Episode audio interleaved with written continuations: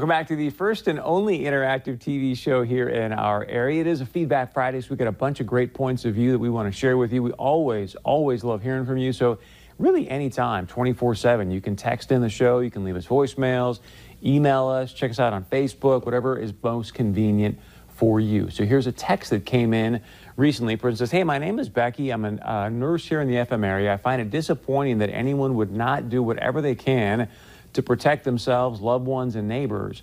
Wearing a mask when you're out and about is one very easy way to help do just that. The healthcare teams at our local facilities are doing their darndest to protect the public, including those elected officials. To have the public not do such a simple thing as wearing a mask is very disappointing. Thank you for sharing your point of view uh, with us about that.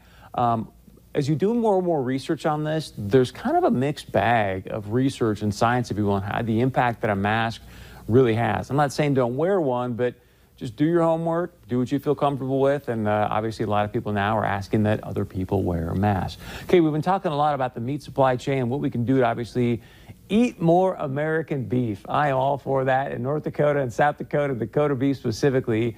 Here's a voicemail that came in from Linton. Hi, my point of view is everybody says they're taking the cattle and the pigs and the chickens and they're killing them and burying them. I can't understand this part because they cannot be serving this at the restaurants. So if they can't be serving it at the restaurants, everybody has to eat either at home or at the restaurant. They're going to be eaten regardless. Now, that point is everybody eats the same amount of meals the same kind of food.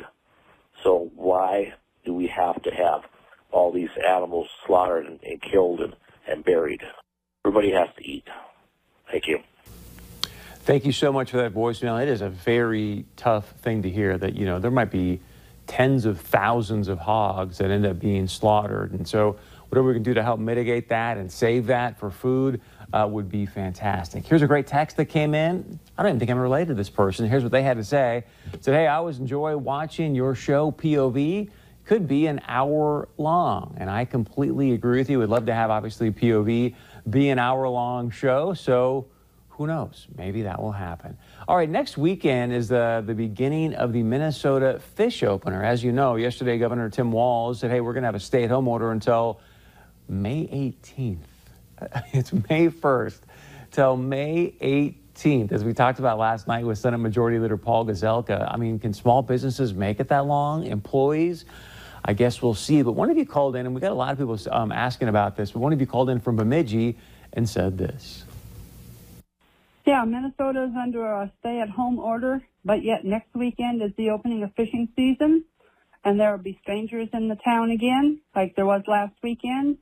So I guess fishing is more important than staying home. Thank you. Goodbye. Thank you very much for that. And very interesting point. There's going to, there's going to be people coming in from all over for the fishing opener. How is Governor Walz going to help manage and mitigate that situation? I guess only time will tell. All right, another, uh, we talked recently about Costco saying that on May 4th, may the 4th be with you, on May 4th, you now have to, have to wear a mask if you're going to go and patron a Costco store. One of you called in from West Fargo and said this. Just wanted to leave my comments on wearing masks, um, in specific to um, Costco. Uh, my daughter works in a grocery store locally.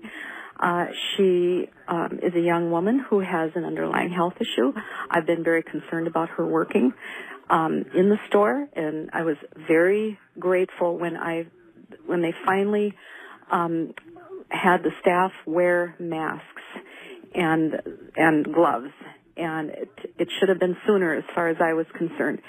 To me, anyone who would even question the loss of their quote unquote freedom in order to help another person, whoever it might be, is, is absolutely self-centered, does not represent anyone that our country um, talks about in having character. They ought to be ashamed of themselves. Um, during this time, the least you can do is wear a mask. It's no big deal.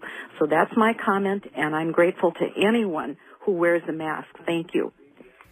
Thank you very much for calling in and sharing your point of view with us. It's always great to hear moms' perspectives. They just have a a different perspective than you know many people can have. And so thank you so much for calling in and sharing about that. We hope your daughter is a-okay.